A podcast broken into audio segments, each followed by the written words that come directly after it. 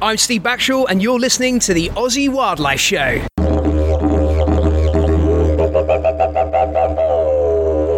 All right, guys, welcome to the Aussie Wildlife Show. Adrian here, and I'm here, of course, with Steve. Good day, guys. And we're very lucky today to have with us Dr. Wayne Boardman, wildlife vet, our friend and neighbour. Welcome, Wayne. Nice to be here, guys. First show back for the year, and the big story the country's on fire.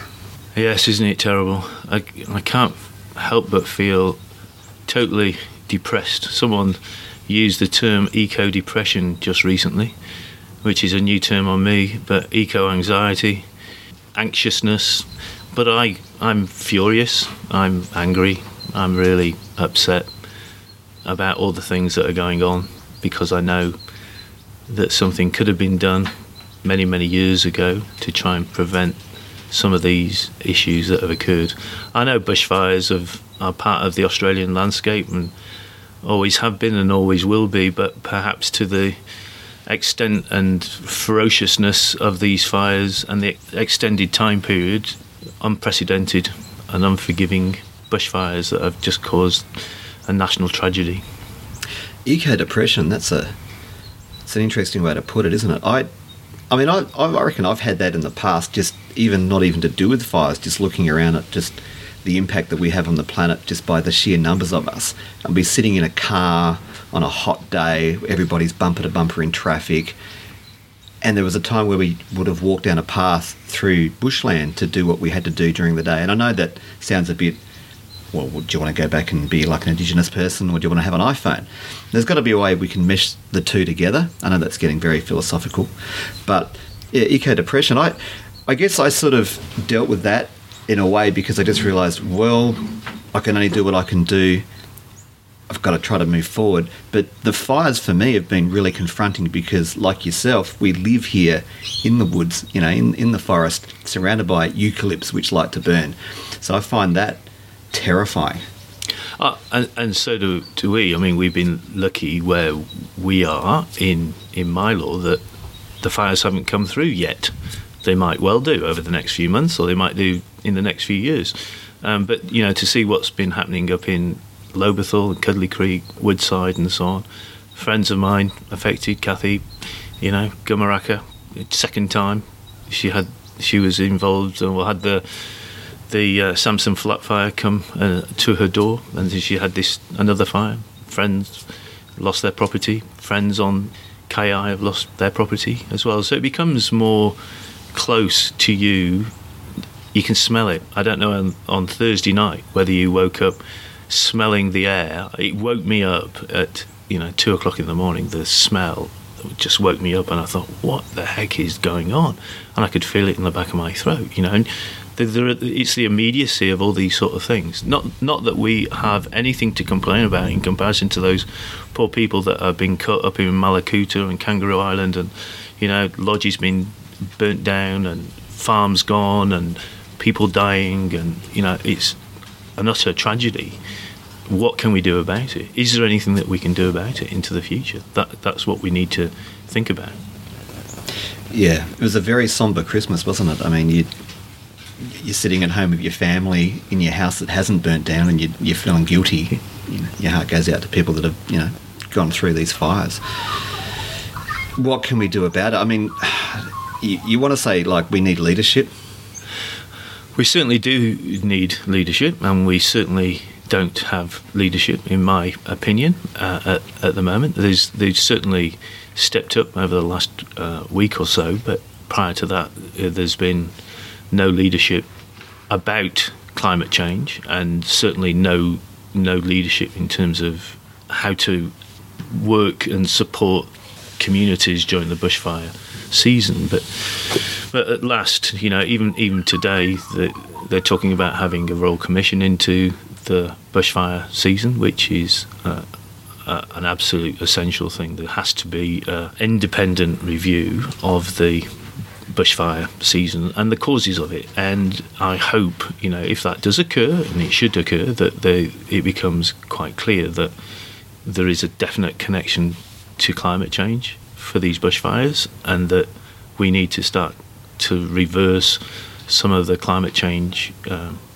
issues. You know, just start mitigation, adaptation uh, approaches to trying to prevent the worst effects of the climate change. Because I just think it's just the beginning now. I think you know this is probably going to be the n- new norm that we're going to have to cope with. You know, e- e- I just read recently Professor Bowman from uh, University of Tasmania, I think it was, said we maybe we need to think about having holidays, summer holidays at different times of the year. It's too dangerous to think about going on holiday. All those people that were going to the south uh, of New South Wales or going to the Lakes Entrance or Mallacoota for holiday, you know, at this time, displaced people, you know, not being able to get back home, all, all those sort of things, you know, and all the pressures that are then put onto those communities by act- actually having extra tourists in the area. Tourism is a massive part of Australia. It's like third or fourth biggest income to, to Australia, so we need to look at that. But then if we don't have these places, then no one's going to come. All the losses to tourism in, in Kangaroo Island, people are not coming to Australia, not coming to Kangaroo Island for the next few months because they, they think there's nothing to see and, and uh, it's too scary. You know, people are, are scared. So there's a whole raft of different things that we need to think about, and we need leadership for sure. We don't. We've not had good leadership. I think. I think there are lots of good quality people, the Tim Flannerys, the Ross Garnauts of this world, who are you know expert leaders. Chris Dickman, you know, a lot of the scientists that are being ignored on a daily basis, which is a tragedy. What a shame that when you talk about Kangaroo Island and tourism and that, it's taken a, a massive disaster, predicted disaster, to to probably uh, make a big difference to our economy, to possibly even cut the government into doing something about it. But what a shit way round of doing it. Well, it's, it's ironic, isn't it? Really, Yeah. you know, you don't put any money up front to try and prevent things. It's all about the treatment, the the the, the, the repairs. You know, anybody can look good when you're going to uh, put. Uh, sort of respond to tragedies, you know. E- even George W. Bush, Bush, you know, looked quite good when he was responding to Hurricane Katrina. It took him a while to get the idea of it, but you know, the, these uh, you know that's where leaders should be stepping up in those but proper leadership should be about prevention. Shouldn't be putting their voters or the people of Australia or the people of any country in those sort of situations in the first place. They should be protecting the people in the first place not having to look after them at, at the end you know when we've had the bushfires go through It's a tricky thing because a lot of people don't agree on why we're having bushfires. A lot of people feel like, you know, there's the science, and then there's the people that feel like, well, we've always had fires and the climate's always changed. And those people need to step back and find a spot where they can agree. What's the harm in reducing our fossil fuel use and using alternative energies? Well, one point there is that you know the the politicians who are beholden to vested interests, often um, supported by you know press that is less than uh, authentic and uh, incorrect, like the Murdoch press.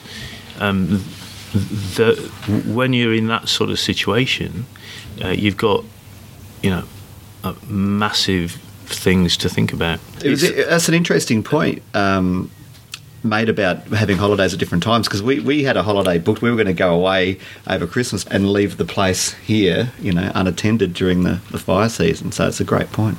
Oh, uh, and it, and it's fair enough. You know, like we need to think about those sort of things, and and I think the whole issue that's occurred over the last few months, you know, the fact that it starts in August, September, and is probably going to go through to March.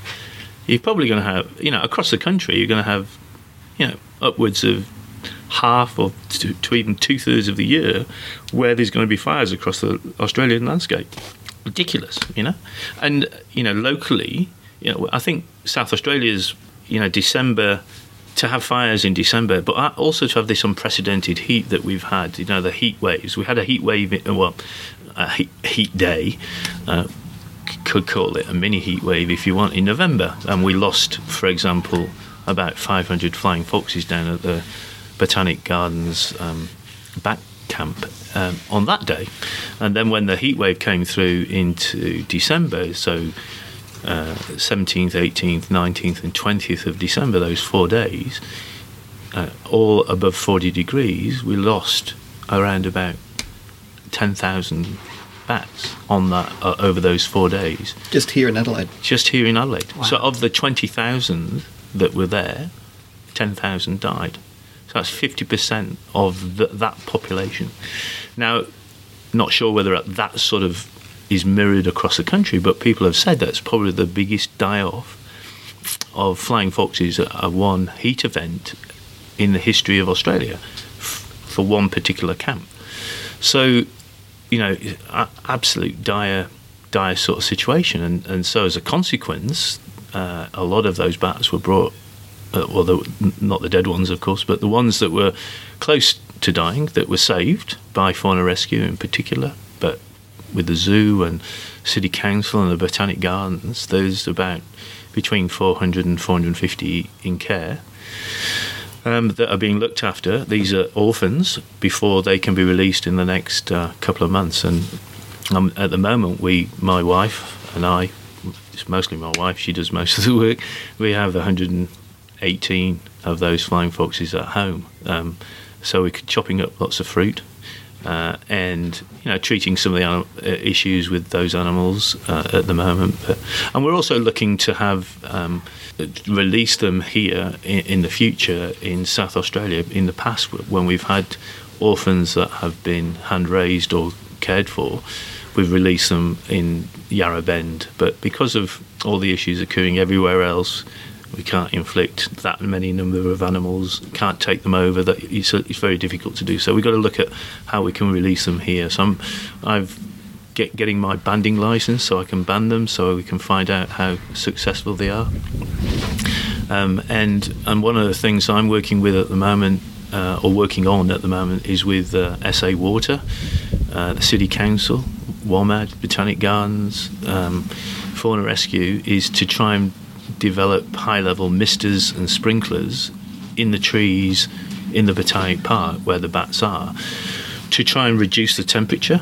Uh, with the misters, but provide them with water for hydration as well. Because we, when we've noticed when we've put sprinklers on at the low level, which is where we standard, where we generally, from a standard perspective, have the sprinklers, um, the bats come down to get that water to try and cool off. And there's, there's a noticeable cooling effect, but often it's too late, and it's a bit of scary for a flying fox to come all the way down to the ground to be, you know, vulnerable to pre- predators. They, I'd rather them be up there and have uh, sprinklers on them and misters on them. So there are a couple of places that have been looking at this uh, as, uh, across the country, but we want to try and do it in a in a way that we can actually get as much good research on this to look at what a what the temperature reduction is, how it affects humidity, how it uh, affects morbidity and mortality of those flying foxes want to put students on to try and help get that information. But and it's not going to be a panacea.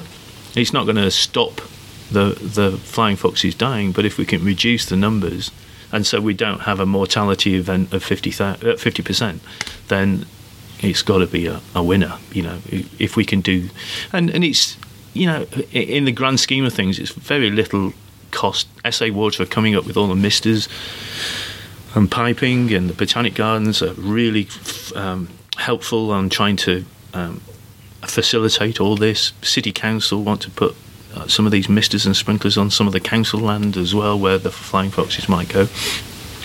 But it also might have an effect on other species as well. Certainly, when I was down there before Christmas, I was seeing possums dead on the ground in the open. You know, just died of heat. You know, they couldn't cope any further. You know, uh, and it's been the uh, you know ridiculously horrible sort of situation to see, and we just keep thinking.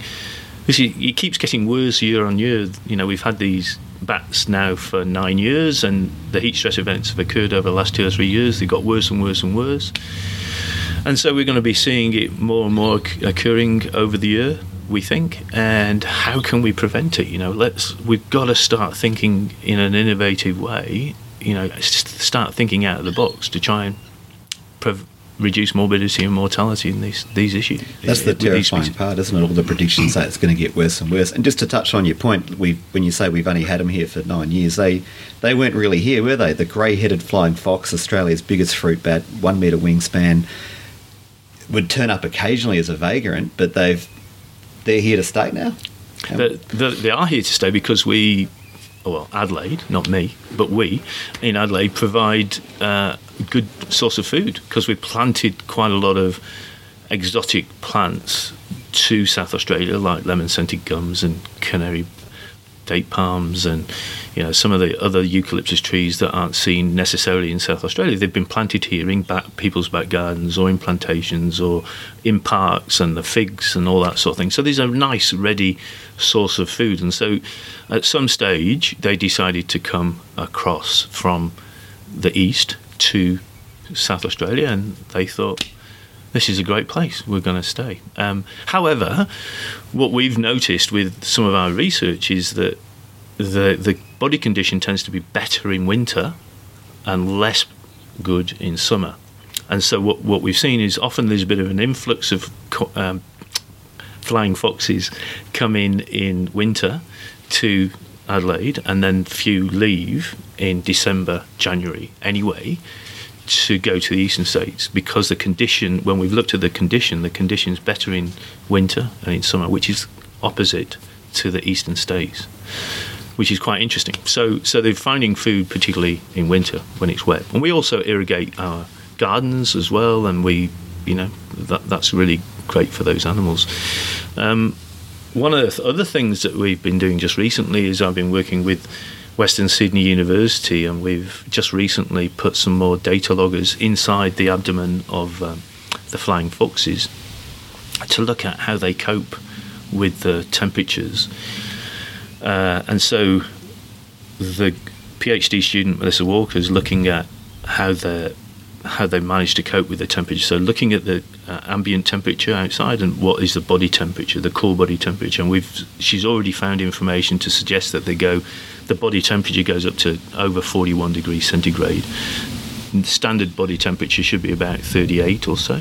So they're co- coping them with three degrees increase um, which, which is uh, interesting to know. But also, she's found out that in, in winter, when it's cooler, that they can actually reduce their core body temperature maybe by a few degrees as well to save energy. So, which is a you know a, a, a daily torpor, you know, mini torpor. So that's a kind of interesting information that's coming out of that. And then also at the same time, we put in put on a bunch of um, satellite tracking collars with John Martin from the Taronga's Zoo, who's the ecologist there, and we found some really interesting information already. So as soon as the collars were put on, we were worried afterwards that some of the this was done in early December. We were concerned that some of these animals may have died, and all the ones that had the collars on are, are all working and survived. And we found uh, a small camp down inland from Kingston in the southeast, in you know, Wingler, I think it is. Um, I know. Pine plantation is a 200 a population of 200 flying foxes have found this little pine plantation not going to get any food from there, but they're going to fly out from there to get food. And two of the bats that we put collars on have gone down there. Would you believe? Out of all the animals that we could that we could have um, potentially put collars on, two the two mates obviously fly together have gone down there. But we're noticing where they're flying a, a, across the uh, Adelaide landscape, and it's been really interesting so far. But why, why have they gone from New South Wales, eastern states, and places, and probably tropical areas? Why are they coming our way? It doesn't sound the best area for them to come to. Well, it has to be resource related. It has to be resource related. So they're they're going. Bats can fly big distances. They can fly 400, 500, 600 kilometres a night if they want to. Uh, big distances. They go very high and fly big distances if they want to. Um, and th- uh, but what is the stimulus for them to come over here? What? Why would you think, as a bat, you know, put your bat I'll put my bat head on. Yeah, and put your bat he- head on. Why would I go west to Adelaide? You know, sh- is it worth the risk of me spending all that energy to go to Adelaide to see if there's any food? See if there's anything. So I think what they probably do incrementally, they travel along the landscape, just seeing where there might be food and how they make these decisions to go further. But it's got to be related to resources. They wouldn't be flying if it wasn't for a resource um, uh, limitation that might have been occurring in New South Wales and Victoria. There's uh, definitely the grey-headed flying foxes flying. I'll go from round about Ingham all the way down to in Queensland, all the way down to South Australia. Even the black flying foxes have come further south now, down into the Sydney area. They always used to be much further up towards the northern part of uh, New South Wales, but they come down to the Hunter Valley and now down to Sydney. So, so there's there's a move across the landscape. Is that related to the fact that there is not enough eucalyptus trees blossoming at the right time, and therefore they're looking for more resources? Why is there no eucalyptus blossom flowering at a particular time? It's likely water in the table, uh, the the water table of the the landscape. So there's not enough water to produce the flowers. So is it related to climate change? It's hard to really truly tease that out yet, but but certainly if the, the resources aren't there in those normal areas, is it because habitat has been shrunk because of uh, encroachment by people, um, cut, you know, logging or whatever, or is it due to uh, there's not enough flowering, and therefore there's not enough food?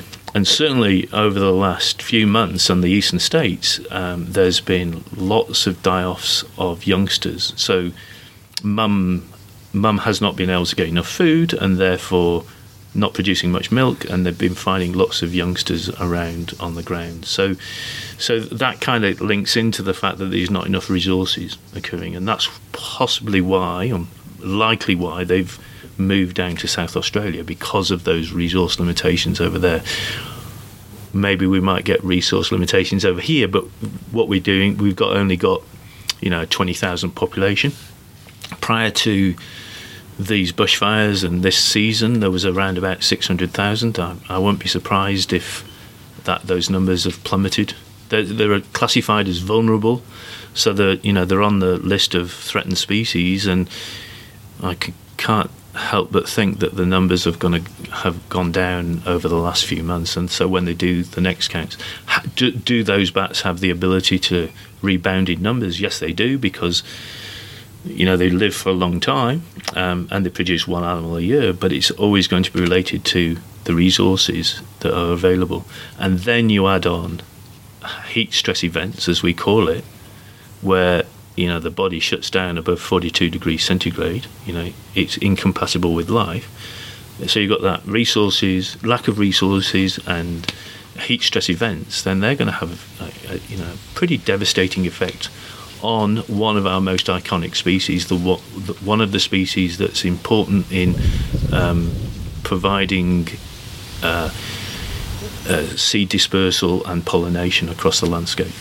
It's a big worry, like yeah, when you say that they're being driven away from where they probably ideally used to live in, a, in an ideal situation. They're being driven to somewhere like South Australia, where three, four, five, six months of the year is going to be too hot and too dry for them like it sort of tells you what decimation's going on in the east coast for them as well. It's on top, yeah, scary. Yeah. And you know, if you, if they were to come to Adelaide without human, uh, you know, humans being in Adelaide, like prior to um, colonisation, then it would have been a really dry landscape and not suitable. They Almost probably wouldn't. They probably wouldn't have mm. come, mm. but because we have irrigation, irrigated, yeah, planted, planted, planted, irrigate, and therefore there's enough food for them. So they've, they've come over. So we've got six months of the year where it's it's terribly hot, you know. Um, so what do we do then? So that's why my my approach is that because almost certainly this is to do with climate change, um, that we obligated to try and help them. Um, you know, any anthropogenic changes. You know, it's always been the case in working with animals if there's any issues that are so human associated, like snares or or vehicles, you know, vehicles or gun. You know, we we have a bit of an obligation to try and help them. You know, where it might be natural, then you know that's nature. But I don't think this is natural anymore. I think it's unnatural, and we need to help them. And, and so 10,000 animals have perished here in Adelaide. And so, stupid question, they just fall out of the trees onto the ground? Well, the the first there's actually a, a quite an interesting um, system that they follow. Is that they they're up in the top of the trees, then they start to flap.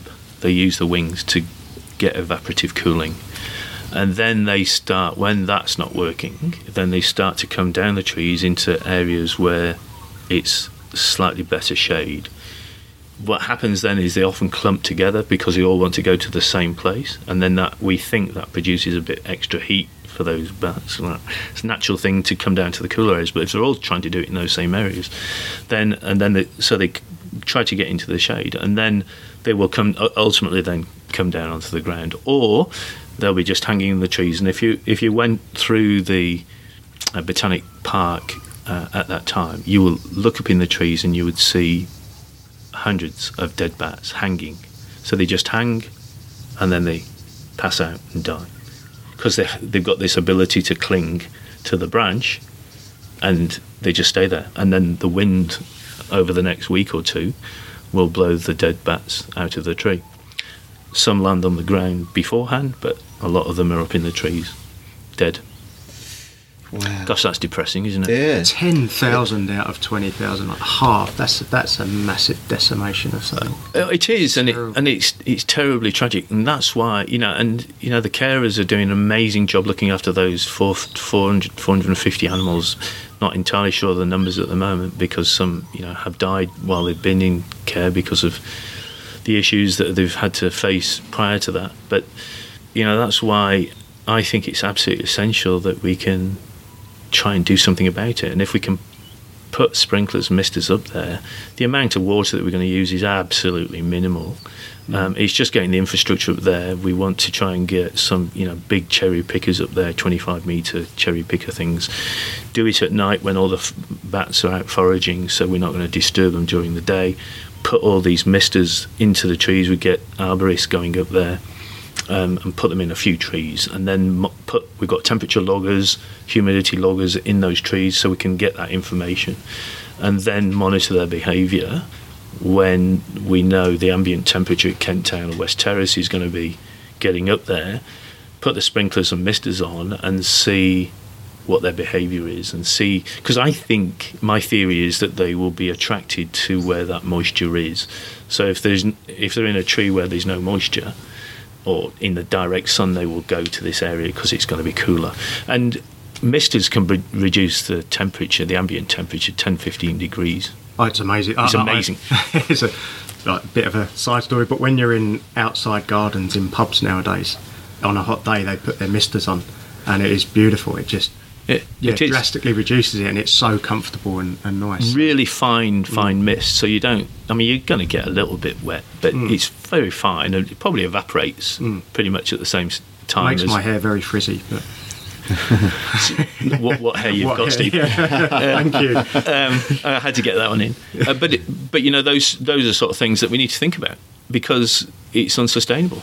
That, tho- those losses. And I know it's only a, a microcosm of the population is in Adelaide, but why couldn't that be replicated across the country? If we can develop some of these um, mitigation strategies or help preventative strategies here, why couldn't it be used on other camps in different places? It's a great idea. It's very convenient that they're all camped in the one spot too, and not scattered throughout the landscape. Absolutely, we're very fortunate in that respect. But it's also, you know, we've been doing we've been doing back camps with kids in October. I had a, with the council and museum and lots of other people. Had kids coming through, and then we've done bat rambles. So we've had people, uh, members of public, coming with myself and Jason and Terry and we and Annette, and we wander around uh, the landscape telling them all about the bats. You know, and it's great that we've got this, you know, amazing population, new new species in the uh, Adelaide landscape that's going to be here, uh, f- you know, for a long time. I feel, um, uh, and how amazing they are, and you know, trying to educate people about what they do and how important they are. Um, and, and last year at the WOMAD uh, f- festival, we set up an education tent. So we had 1,600 people come through talking to us about the, the bats, um, the flying foxes, and we gave them the binoculars to look at them, and it was fantastic success, you know. I love them. I mean, we've got the worst mammal extinction rate in the world just here in South Australia, but then we've got a new one. Yeah. Naturally, we didn't have to do anything. I mean, we have to protect them now, but it's great. We get dozens of them in the evenings fly over here, and they're Yeah. huge animals. Oh, wonderful! Impressive wonderful. animals. Yeah, and there's a lot coming in this sort of um, southeast Adelaide area. You know, Meadows, Macclesfield, Echunga, Mylor, Aldgate, At this time of the year, there's quite a few that we see coming over, and we've had them. we- We've had, actually had them coming into our garden, into eating in a willow tree Willow tree. willow tree. Now, no scientific sense does that make whatsoever, except when we know that the willow tree's got aphids and the aphids are producing honeydew. And they're probably licking the honeydew off the trees and possibly taking a few bit of extra protein source as well. So, you know, th- those th- those sort of weird adaptations that they might be uh, doing themselves as well, which is which is fantastic. Um, so we just need to uh, think about how we can help them uh, and look at managing them in the best possible way. And we have, you know, an obligation. Uh, as I said, it's a small population in the in the big context of things, but um, I think there's things that we can do here that might help that species in the future. Who's funding your 113 fruit bats currently?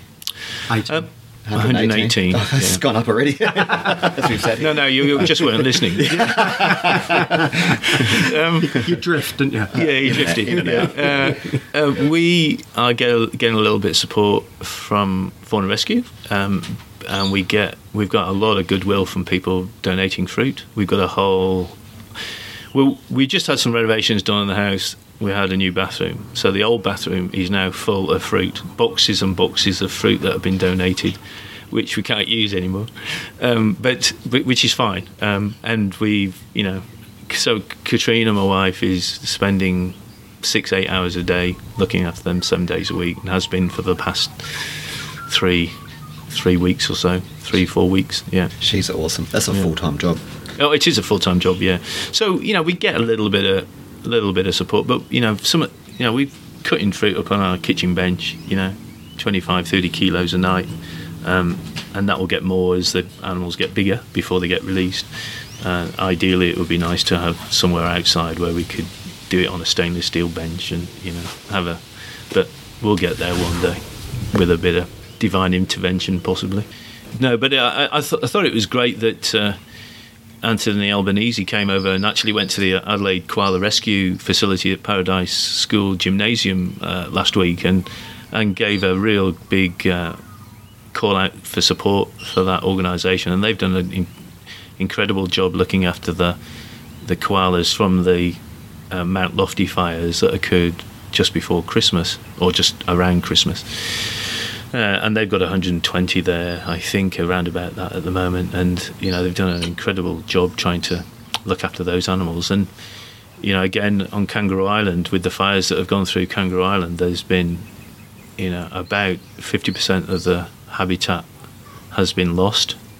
And from my understanding from information from the Department of Environment, about 80% of those koalas on Kangaroo Island have died. So 40,000 have probably died, and there's about 10,000 or so that may have survived. And that population is unique in Australia because it's chlamydia disease free. We've done, we did quite a bit of work. Jess Fabijan, uh, one of our PhD students at uni, uh, was looking at chlamydia, wrote a paper on it, went into Nature Scientific Reports to show that from all the work that we'd done that they were free of chlamydia. So that becomes now an important population, even though it's quite inbred because it the a population that came from French Island originally. That that population over there disease free. On the mainland, particularly in the eastern states, the koalas have high levels of chlamydia retrovirus infection, uh, lots of uh, infertility as a consequence of chlamydia infection. In the Mount Lofty ranges, we have much less clinical disease of chlamydia, but we do have about 45% infection rate and about 2 to 3% clinical r- disease rate, much much lower than in the eastern states. Then you go over to Kangaroo Island, and Kangaroo Island's got no chlamydia. So we are at, at pains, and I'm probably a pain with the Department of Environment trying to ensure that we keep that population disease free. Even though it's been decimated by the fires, you know, I'm, I'm concerned that, that we don't want any koalas coming to the mainland and then going back to Kangaroo Island. It would be too much of a biosecurity risk. So I've been, you know, uh, helping to put that message across because, you know, in, in the future, they talk about the koala triangle in New South Wales from Queensland through to New South Wales It's- uh, uh, and uh, sort of bottom end of New South Wales. They call it that triangle. But there's a population in, in Victoria as well, and there's quite good numbers sometimes down there. But you know the numbers have probably been knocked off in New South Wales as well. So you know you you start to think of koalas around the place. Our most iconic species, loved by the world over. Everybody wants to help and support koalas, um, and we might be having a population in decline as a consequence of these bushfires.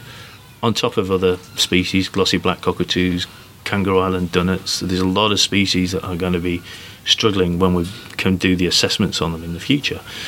But when you think about the, the koalas, you know, we might be, that kangaroo island population, disease free, might be a really important population uh, in the future.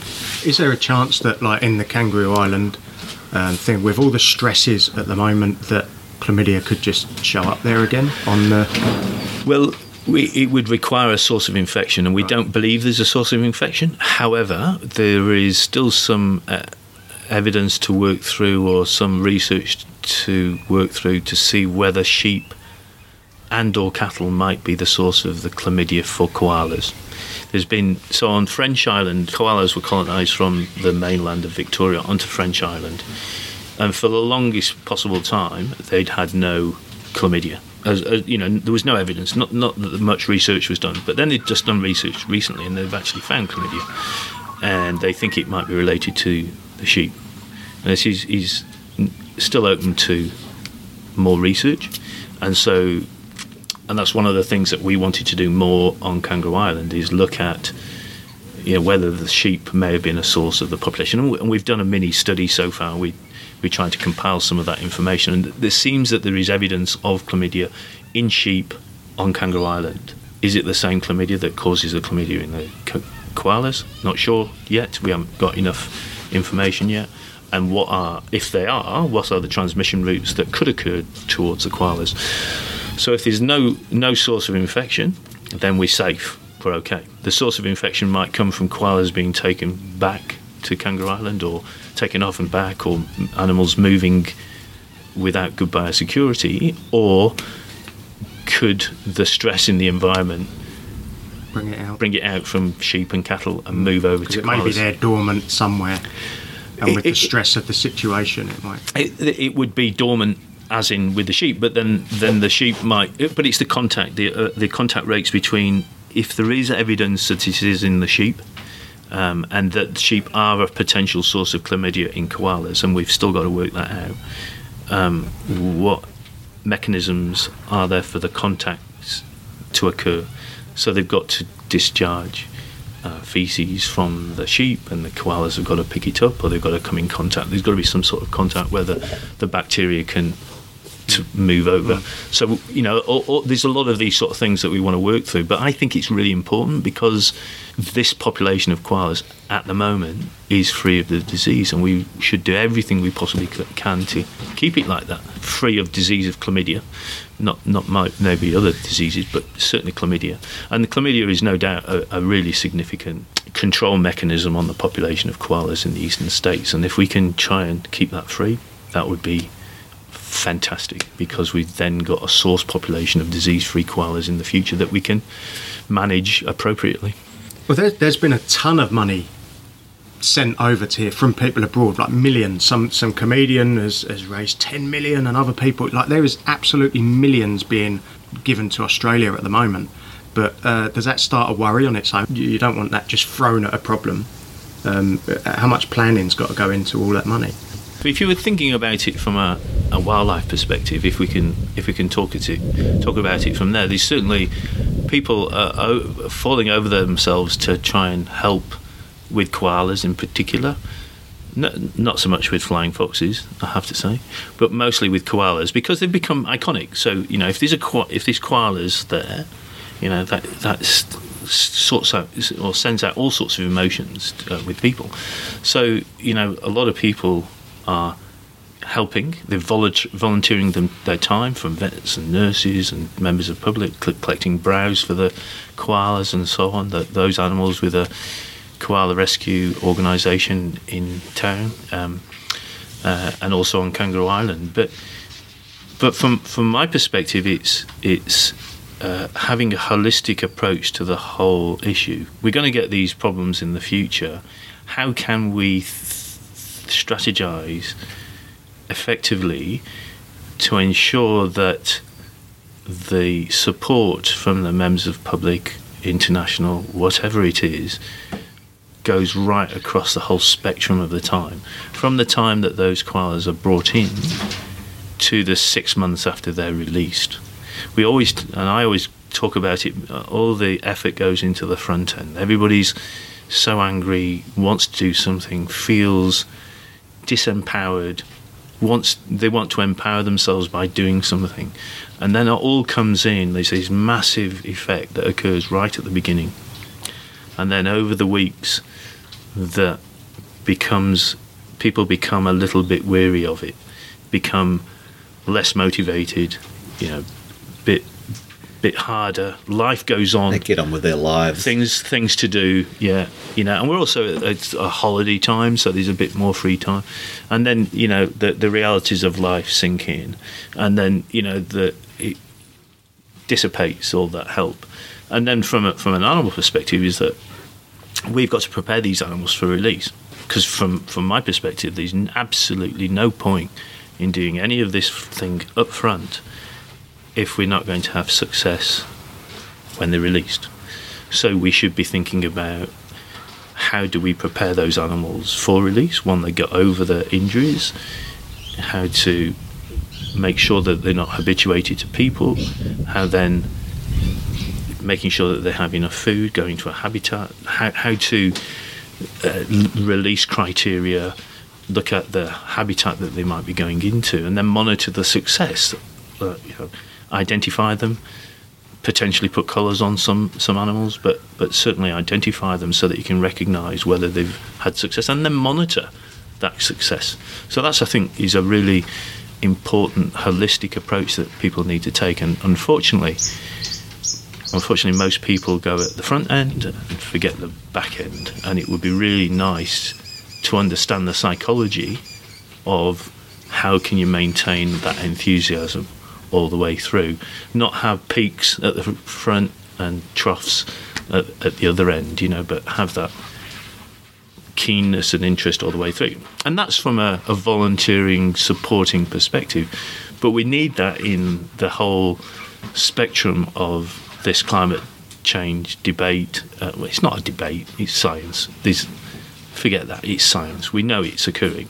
But how do we get how, how do we can we use our psychology to influence our leaders, our politicians who aren't leading at the moment but need to be leading and needing to be stepping stepping up to be able to produce less? How, how can we reduce the effects of climate change? How can we you know reduce emissions? How can how can we uh, sequester greenhouse gases?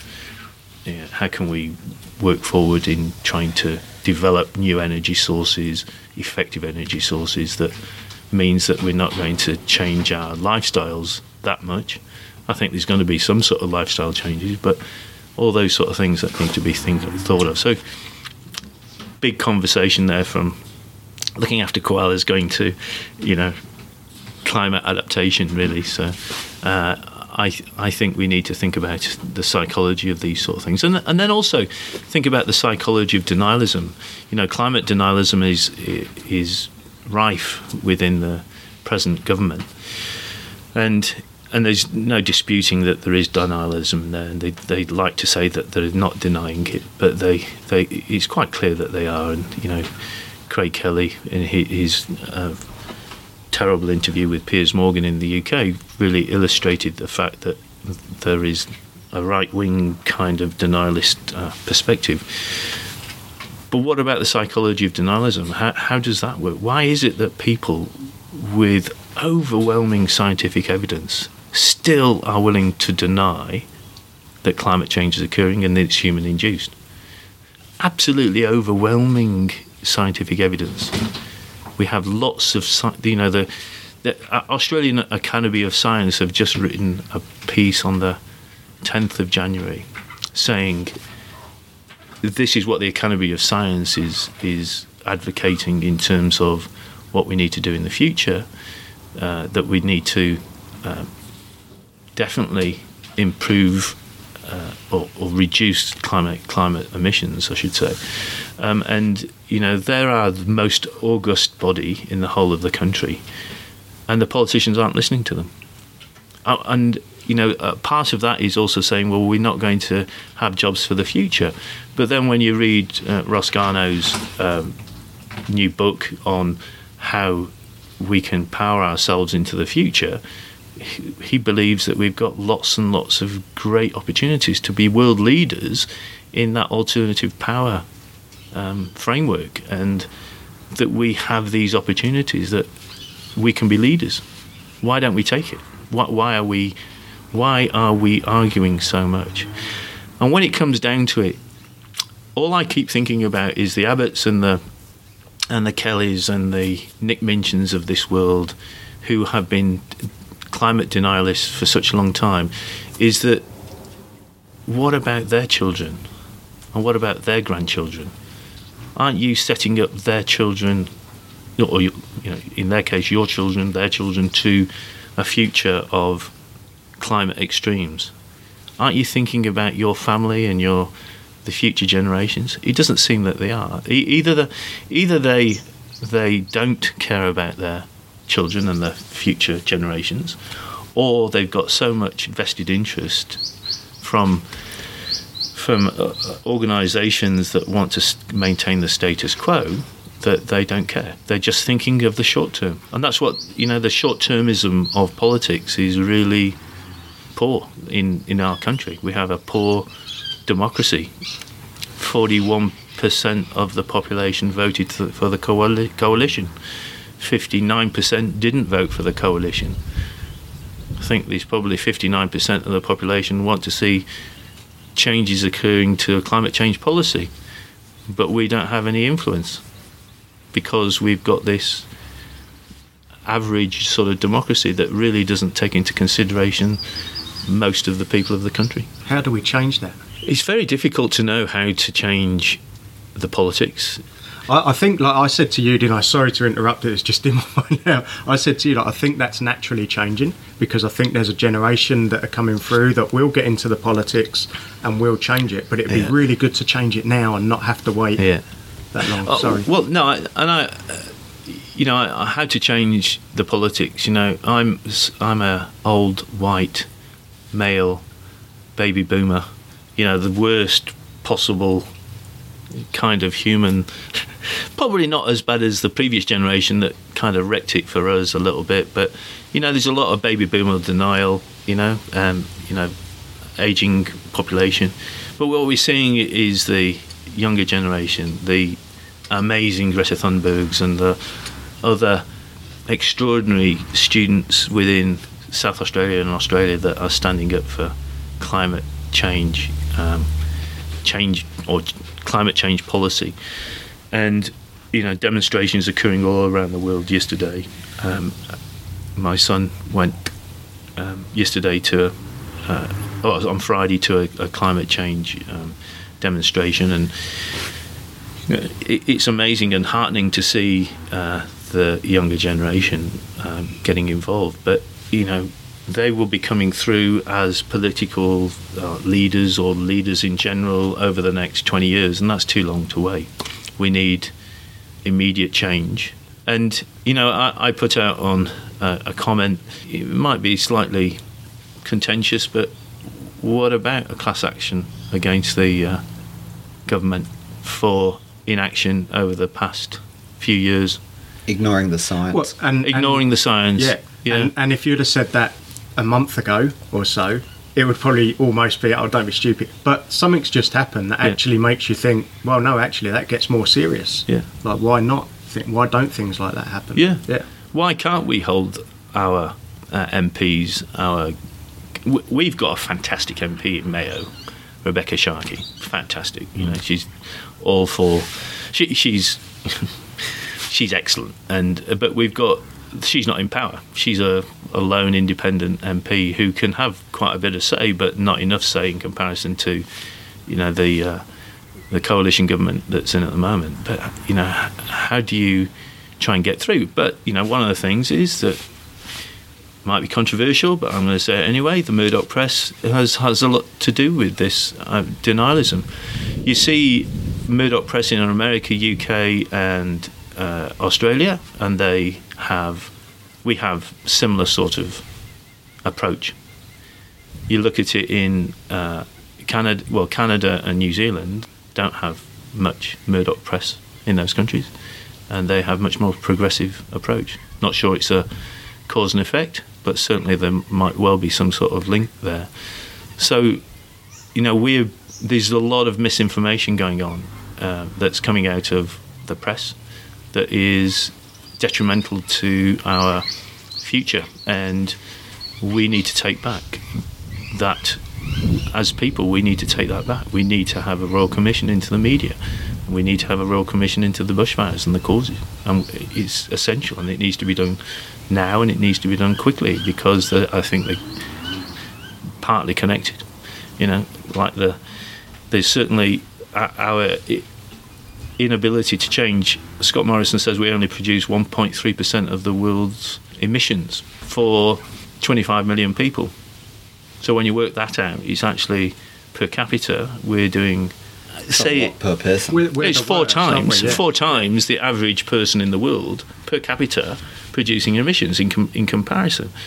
So you, you can put it like oh one point we only produce 1.3 percent of the world's uh, emissions, But then you look at that the other way, saying well actually every single person is producing at least four times more emissions than the average person in the world. So we we need to do we need to step up. We Australia needs to step up. We we can't have these uh, accounting practices that are misleading the world when it comes to the Paris Accord. You know, you can't we can't do that. Out of 65 countries, we're bottom of the list when it comes to climate policy development in the world. You know, at the bottom of the list. We have to change that. How do we change it? It's very difficult. We need we people need to take back control and we need to be looking at reputable sources of information from the Conversation, the Guardian Weekly, uh, or Guardian Australia, or ABC, BBC, reputable information, Michael West Media, uh, you know, variety of different independent information, and not listen to the garbage that's lies, misinformation that's produced on things like Sky News or the Daily Telegraph, the Adelaide Advertiser, Random people on Facebook. random people on Well, Facebook, it just makes the it- Australian. It makes it so hard. I, uh, we had a conversation not long back, Adrian, when I was on the phone to you saying, like, yeah, climate change and that, but then there's people that will put an amazing argument for someone like me, non scientist, someone who's, I'll be honest, probably struggling a little bit to find truths and find what is the truth. And uh, and I was saying that to Adrian, like because you, you say there's this problem, but there'll, be, there'll always be someone who will put an amazing argument that goes against that problem.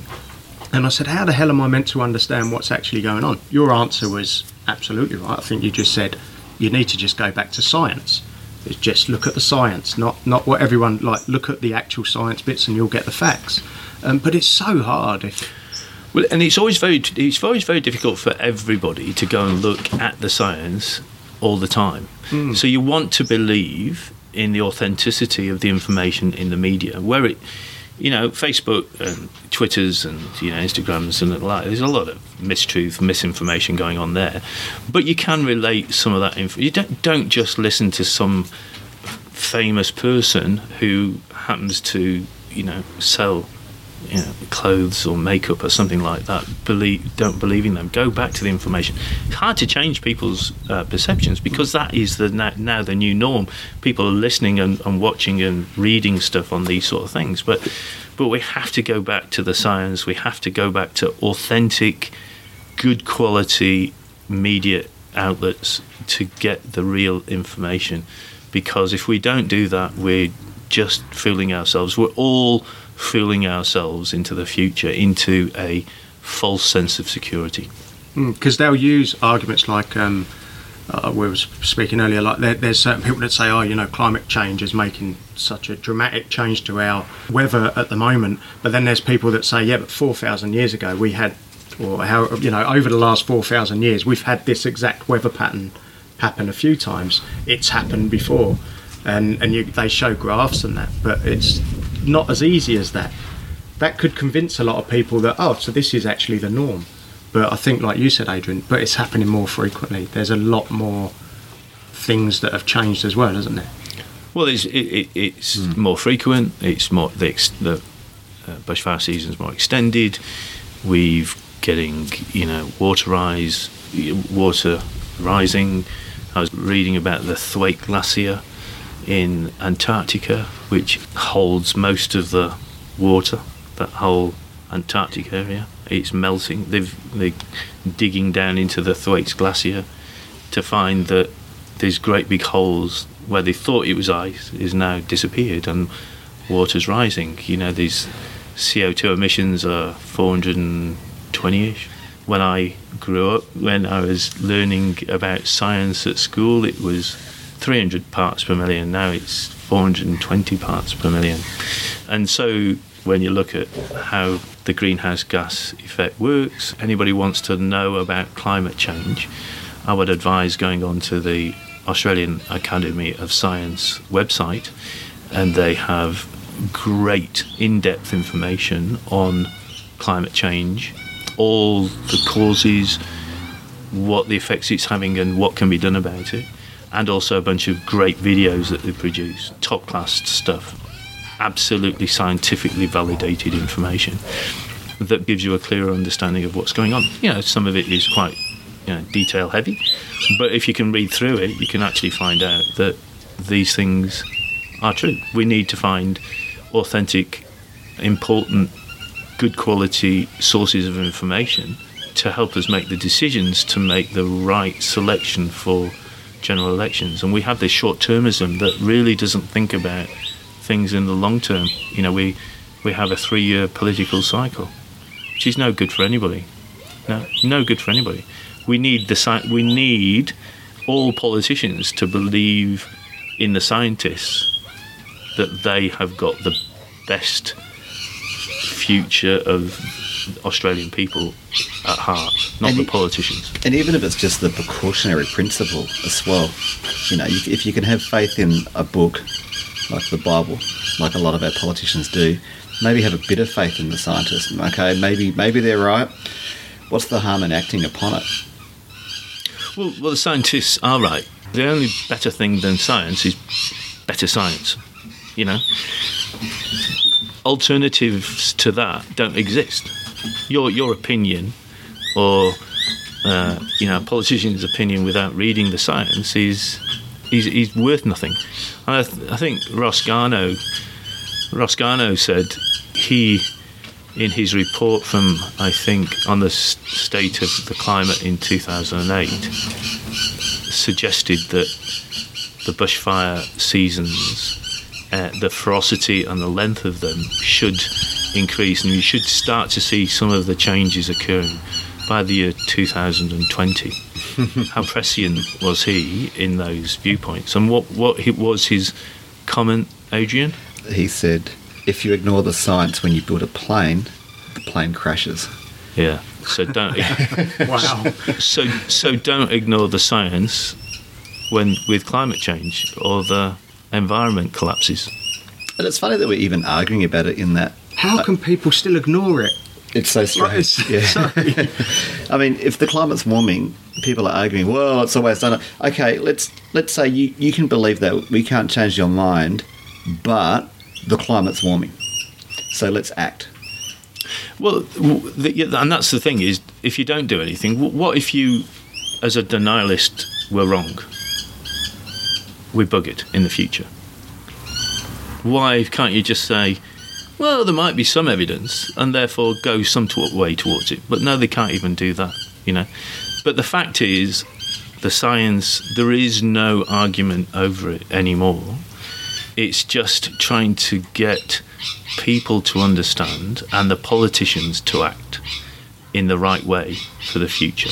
Yes, we only produce a small amount of emissions, but we need to pull our weight into the future, or else we're going to have major, major struggles, and we're going to see summers like this continue or possibly even get worse in the future. It's absolutely terrifying. And we know we've got poor leadership because we take any environmental issue, like um, we hear that we've got 60 years of topsoil left if we continue farming how we farm. And there's no initiatives to change that. You know, it's really, really expensive to buy organic food that's farmed correctly or sustainably. But there's no, you don't hear that on the vote. You know, when, when we when we stand up to vote, what are the what are the voting platforms? Healthcare, roads, education. All these things are important. Don't get me wrong. You know, the aging, uh, special needs. All these things are important, but they're all anthropocentric. What type of world are we going to have in a few years if we don't look at the environment um, and these big picture things? And that's what you've been talking a lot about today. Is the big picture. And for sure, those things are important for people on a day to day basis.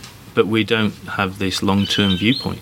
And we need to have a long term viewpoint because our children and our grandchildren are going to suffer the consequences of our inactions for in a, a way that we can't imagine. You know? Yeah. And it's going to be hard to change it. The, the longer we wait, the harder it's going to change. Yeah, we need to be crisis ready. I mean, even even if it, there was no finger pointing at us, we have to be aware that there's always cataclysms. Not to say that we're not making that worse, but we're we're just sort of we seem to think that the world's bopped along like this forever. We don't realise that every civilization's ended somehow. We're just not prepared. I mean, I don't want to terrify school kids, but I mean, you know, They, they're already terrified. They- you- you don't have to do that anymore. I mean, Shell, Exxon produced reports in 1982 or so saying that fossil fuels were causing increased CO2, and the effects of that in the future were going to be X, Y, and Z. 1982. CSIRO produced a report on the greenhouse effect in 1989. We've known about these sort of things for a long time. We've just just decided as a species, particularly the political arm of our species, that we're going to ignore it. And we've been ignoring it at our peril. This summer is an indication of what might happen in the future, harbinger for the future. We're not even in our hottest, driest month yet, which is normally February. Yep. I know. Scary. It is. It's very, very. People possibly Scary. should be scared. yeah, I, I am. I'm Well, s- I, I, I'm yeah. scared, and, and then we come back to what we talked about at the beginning. You, you know, I'm furious, I'm anxious, I've got eco anxiety, I've got eco depression. I'm thinking about what my son's life's going to be like into, in the future. I've heard of I've heard of people that are scared to have children. Hmm. And our, our Well, that's not- species not depends. Sorry. No, or, or, or possibly not Yeah. in in that context. But the fact the fact is, it's a it's a, still a natural process to have children. Yeah, we don't want to go extinct, but yeah, we don't want to go extinct, and, we, and, we, more or less, folks. and we're not and we're not going to go extinct yet. A One a, f- a friend of mine who I, I spoke to uh, in South Africa explained it like this: that humans, yeah, in our form, been around a few thousand years. 200, 300,000, I reckon, don't they? Yeah, not a long time really. And the Earth, Mother Nature, gives we're a small, minute component of that. Yes, we've manipulated the environment to the extent that we're going to, we're, we're damaging it and we're causing it. Earth will stay. It will change. The insects will survive. A lot of other species survive. Quite possibly, humans might become extinct. And we're talking you know, thousands of years, probably. But nature has this cycle. It buffers against all these perturbations that occur, and in this instance, because of humans affecting the world, and it will survive. The world will survive. We might just not be a part of it. It's the, not the end of the world; it's the end of our world. Yeah, yeah, very much so. Yeah, and look, I, and I totally get that, and I, I think along those lines. Like, if the dinosaurs didn't go extinct, we wouldn't be here right now having this conversation. Probably, if it wasn't that meteorite, Yeah, Uh, quite possibly. in, in Mexico, was it? I know there's one or two around the world. Yeah, that was the one that they reckon 65 plus million years ago wiped Yeah. them out. Or we might be shrews having a nocturnal conversation in a tree hollow at night. With like away jazz from the hands. No one could see that. With jazz hands, sorry. I was doing jazz hands. You missed it. Um, yeah, it's interesting. But, well, I guess we should be concerned about, like you say, our time frames, our future generations. I mean, it's just a shame to have to see and know that our grandchildren are going to know about these animals that we can enjoy now that may not be there then. And you, know, you look in the last 10,000 years, 20,000 years, all the megafauna species that we've lost, and it's kind of sad. And, you know, we still uh, think about. So it's. Um, yeah, it's it's hard for a lot of people. I, th- I think we can all agree. I think most people like animals and like biodiversity. I think there are people that are definitely anthropocentric. You know, it's all about people. There are people, and that's where leadership should be. We're leading people, and we used to because we used to have to, and that's what we still should do. But now people are becoming animal centric, which is great. Let's care about animals, but we need to have that big picture ecocentric view where we care about the ecosystem, and the ecosystem does its thing. Um, it's like sort of analogous to like you got a garden with a couple of trees in it and they and they're there. But when you've got the ecosystem it's taking care of itself. It, just self-propagates and that's what we've got to think about and protecting that. That's my focus because i can't focus on much more than that. I'm simple. And I, I no, but but I think I think that is a, a really valid. You know, whether you're simple or not, Adrian, I'm pretty simple as well. Is that you kind of Not that simple.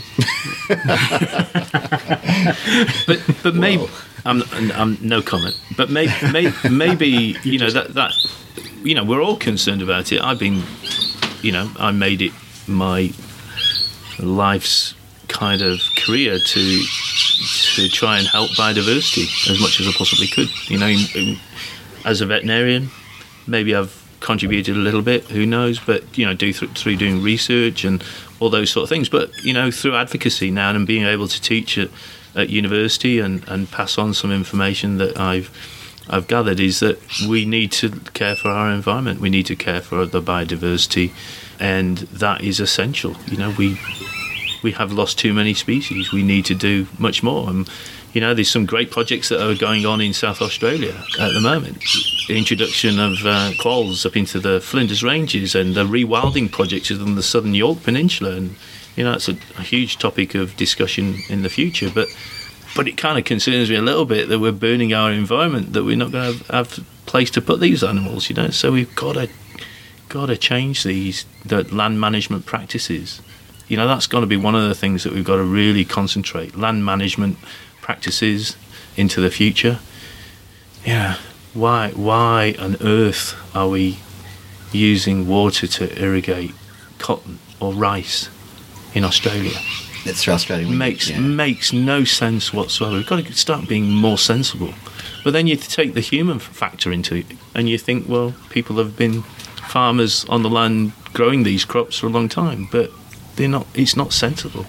It's not practical. How do we, how do we change people's work practices? How do we reduce the coal mining? How do we uh, move people from which is their major concern will be income, looking after their family, food on the table, roof over their over their heads. How do we transition those people from coal uh, mining to other jobs? How Yeah. do we transition people from rice growing and cotton growing to other jobs as well in a quick way, but in a, safe, fair- and fair way Yeah. that just doesn't disenfranchise great selections of people across the country. And that's one of the big challenges that we need to think about. It certainly is. But one of the frustrations is that we know we could. There are people out there that are smart enough to tackle those issues if our leaders decided that's the way we need to go. We've got everything we need: the expertise, the know-how, Totally. the money. you know, I, I go back to that book that Ross Garnaut has produced in 2019, looking at the opportunities that we have got to be leaders. There are opportunities in these always in a in a crisis or in a situation where there's problems. There's opportunities, and we've got to be smart enough to take those opportunities. I think we can. I'd love to be driving an electric car. I'd love to be off the grid. I like to be able to think that I could be off grid so that I can still look after myself and my family. And 118 bats. And 118 bats at the moment. Thankfully, they don't need too much electricity at the moment. But, you know, just those sort of things um, uh, would be wonderful. Why, why can't we transition to that? You know, those are the sort of things that we should be thinking about. Yeah, it should be. It should be um, more expensive to buy things that are bad for the environment. Yep. That's how we can tell 125% at leadership is non-existent because we see these things that are deleterious to the environment happening every day, and there's no plan to move away from it when we have the technology to move away from it. $29 billion fossil fuel subsidy is given by the government, and they're looking at giving upwards of $2 billion for a bushfire regeneration after the these fires that have gone through, helping support community. So, you know, where where is the logic there? $29 billion spent on fossil fuel subsidies. We're giving we, was it 20 million oh there was a conversation about 20 million dollars was being given to getting more planes to help with dropping of The water water, water droppers 20 million dollars 29 billion dollars in subsidies versus 20 million dollars for you know the the scale of the thing is like a joke really and we need to confront these issues Yeah, quickly, because it's all happening quickly. I was just thinking back. I come from the print trade. I was print and media trade, uh, print and bindery. And back in the day, like we, we went through the stage where they were going for recycled paper, the the sustainable forest paper, inks to cut out all the chemicals and make everything as good. Do you know we had a standing joke every time something new for the environment came out? We used to just have a standing joke of, ah, don't know why we bother. It won't affect us. It will be our grandchildren. And do you know what? It isn't. It is 20 years down the line and it's affecting us. yeah You Yeah. know, and it's only 20 years since we were making. It was a joke. Like, Mm. but to a certain extent, we actually th- there's none of us would have said, yeah, but it won't make a difference in 20 years. Like, it's changing rapidly. Well, they, they talk about the, uh, you know, the background extinction rate as being ten thousand times more faster than the background extinction rate, and if you if you can multiply that across everything, you know, all the changes, so many changes have been occurring over the last 20, 30 years. You know, in the scale of humans, that's a very small period of time, but we are seeing those changes occurring from when we were young to when we were older massive changes in everything that's happened. But the environment's the one that suffered the most, and that the world's you know human population is gone through the roof as well. So, so yes, it's it's occurring ridiculously quickly. Do we have the uh, capability to reverse that in that as quick a time? No, we don't have the ability to reverse some of the changes because those changes will take a long lot longer to reverse than they've been to cause. And so we need to do something immediately, but we're still going to see the effects of what's happened up until now continuing into the future because it's like the Titanic. Change the, the direction to the Titanic, it takes a long time to do it, you know, and that's the same same effect with the climate, you know, There's that lag.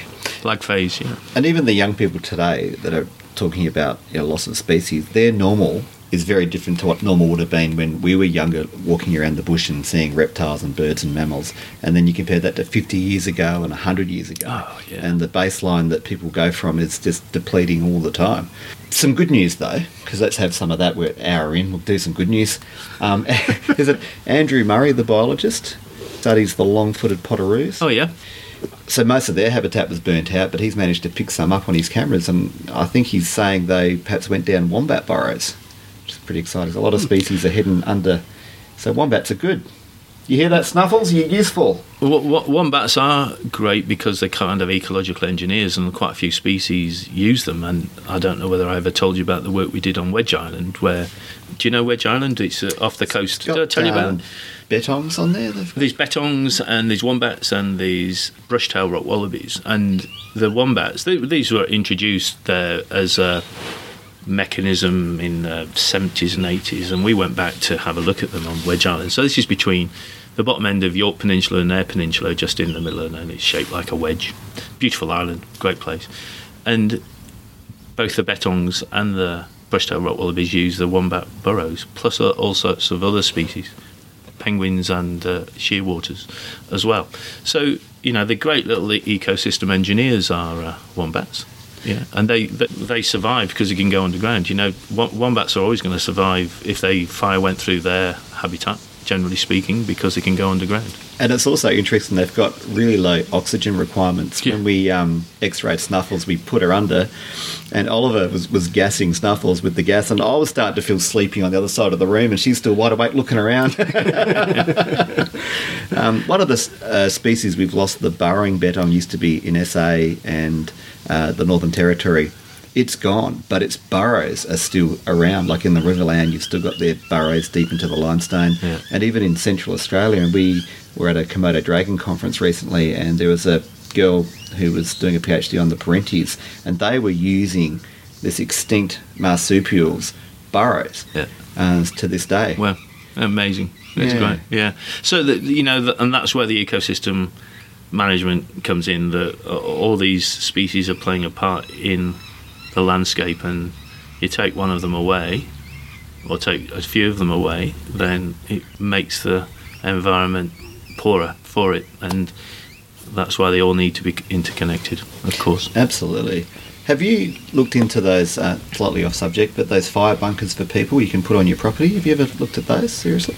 Uh, not not seriously. I've seen I've, seen, two. I've seen them, yeah. Yeah, and uh, in the Sampson Flat Fire, there's a, a guy that I met and went to his property a few days after, and he survived because he had the bunker. It was 60 degrees when it went, it burnt the grass over the top of his bunker. And he went in there.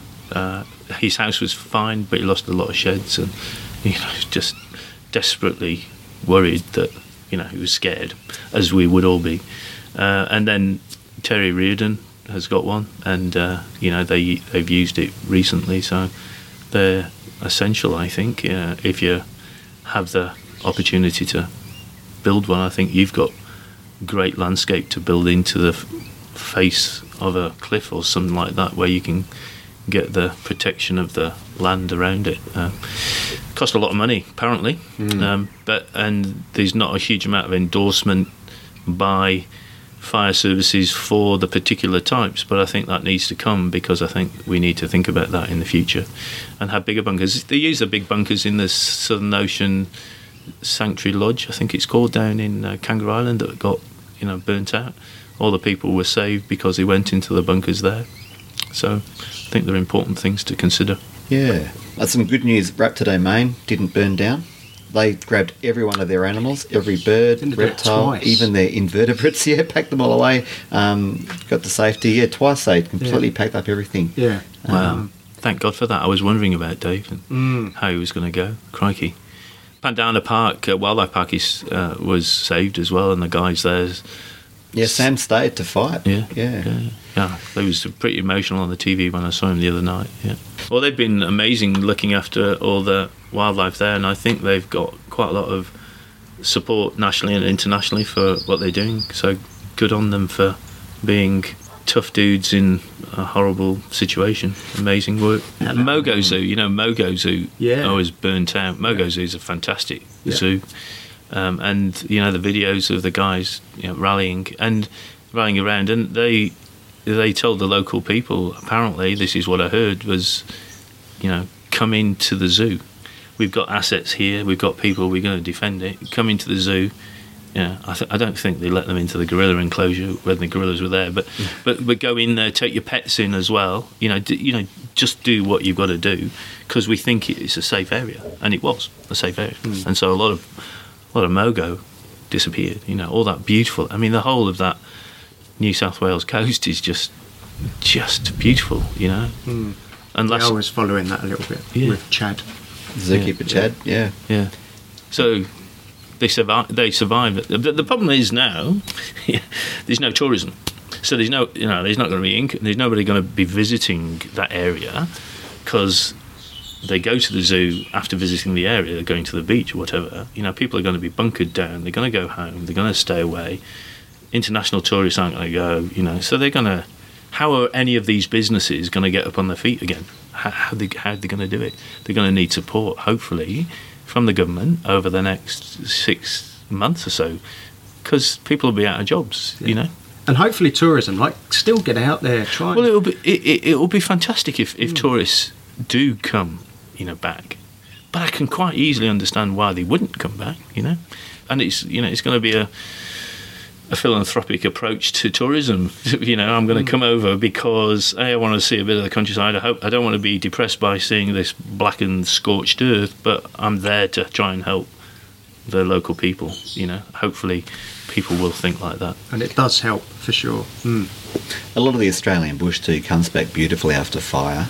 I know that's um, But it needs rain. Okay. It, it needs rain. It does come back, but it needs rain. So if it rain doesn't come back, are they those plants, trees, all going to die? A lot of places. And, we, and we've just had these fires at a, at a bad time because we know that there's a big dry time ahead of us as Yeah. well. So it's probably, yeah, I guess that's.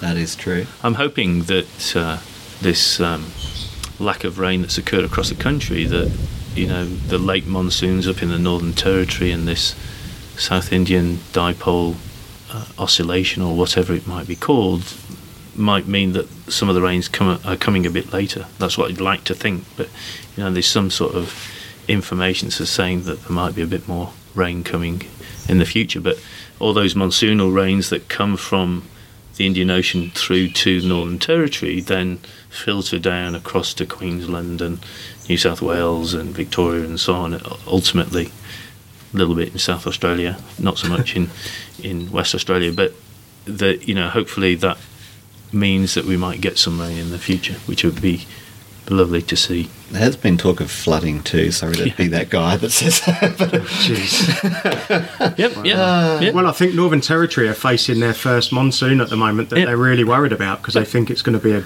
a, a pretty hard time up there. An, an How island ridiculous! an island off the coast of uh, Darwin, off the Northern Territory coast, I can't remember the name, had 562 mils of rain in 24 hours wow.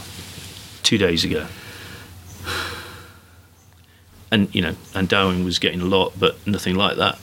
So the world is upside down. We're getting worse floods, worse rains, worse bushfires, drier landscape, different times of the year. It's all upside down. the good news is we are overdue for a, an ice age, a glacial event. So Well, it's not going to happen this afternoon. You're really trying to push the good news today. Yeah, there you are. So Well, it was good news about the, the long-footed potoroos, though, wasn't it? Yeah. yeah. Nothing else though. Well, good good news is that we're trying to put some sprinklers and misters up, which will be bloody fantastic for flying foxes. That, I think that'll be a real success. That will. well, I- yeah. I, I'd like I'd like to think it will be, but you know, I mean, we we can only try it and see if we can get some uh, monitoring data and some. Yeah, the problem is you can't have a control. I, ideally, from a scientific perspective, you'd like to have a control system and a treatment system. You know, the control system, we don't have another. They're going to jump ship and go to the sprinklers. That's right. Yeah, yeah. And we don't have a we don't have a camp of bats that we've got to compare with. You see, so, so we're going to have to try and work around that. But I guess your control has been the history up to now. yeah, the history plus also uh, the bit watching the behaviour. You know, just to say, well, it would be we, we've we've not done a, a scientific assessment of the behaviour during the heat stress events. You know, no one's been there with a clipperboard saying, "Oh, these bats are coming down here at this time." Blah blah blah. blah. But you know, you can do that with the sprinklers on to say that they've come down and and you know relating it to the temperature. It would be nice to have done a before and after. You know, without sprinklers. But now you've got the idea that you're going to put sprinklers and misters in place, then to think about not putting it on would be, you know, meaning that those bats would die when you can't really. It's not conscionable, conscionable to do that, is it really? So, It's so great that we'll big work it out. organisations like SA Water are getting involved to sort that out. Oh, yeah. Yeah. That's really good. That's great. It's fantastic. It's fantastic, and you know, w- WOMAD because they, you know, w- want to support it um, because of their environmental credentials, plus also the Botanic Gardens, City Council. You know, they're all all on board. So we're having a meeting on Thursday uh, to try and make it specifically happen. Yeah. Wayne, thanks for coming on, mate. Can Always I a pleasure. Yeah. can I just add in a, a massive thanks to CFS, all the fireys, all the volunteers, all the animal rescuers, like everyone out there who's doing all that stuff. Absolutely. Bloody good on you. You got a sign in front of you. How was the sign on your house say, Wayne? Yeah, just saying thanks to the firefighters. We just Yeah. felt that was a minuscule thing that we can do. Um, and support everybody. I think it's sad times. Hopefully, this eco depression, eco anxiety will alleviate itself. Um, I'm hoping that people will have the strength and passion to maintain this this interest, and that we can effect change for the better in the future. Yeah, Awesome. I'm, I'm optimistic. Yep. So. Great. Thanks for listening.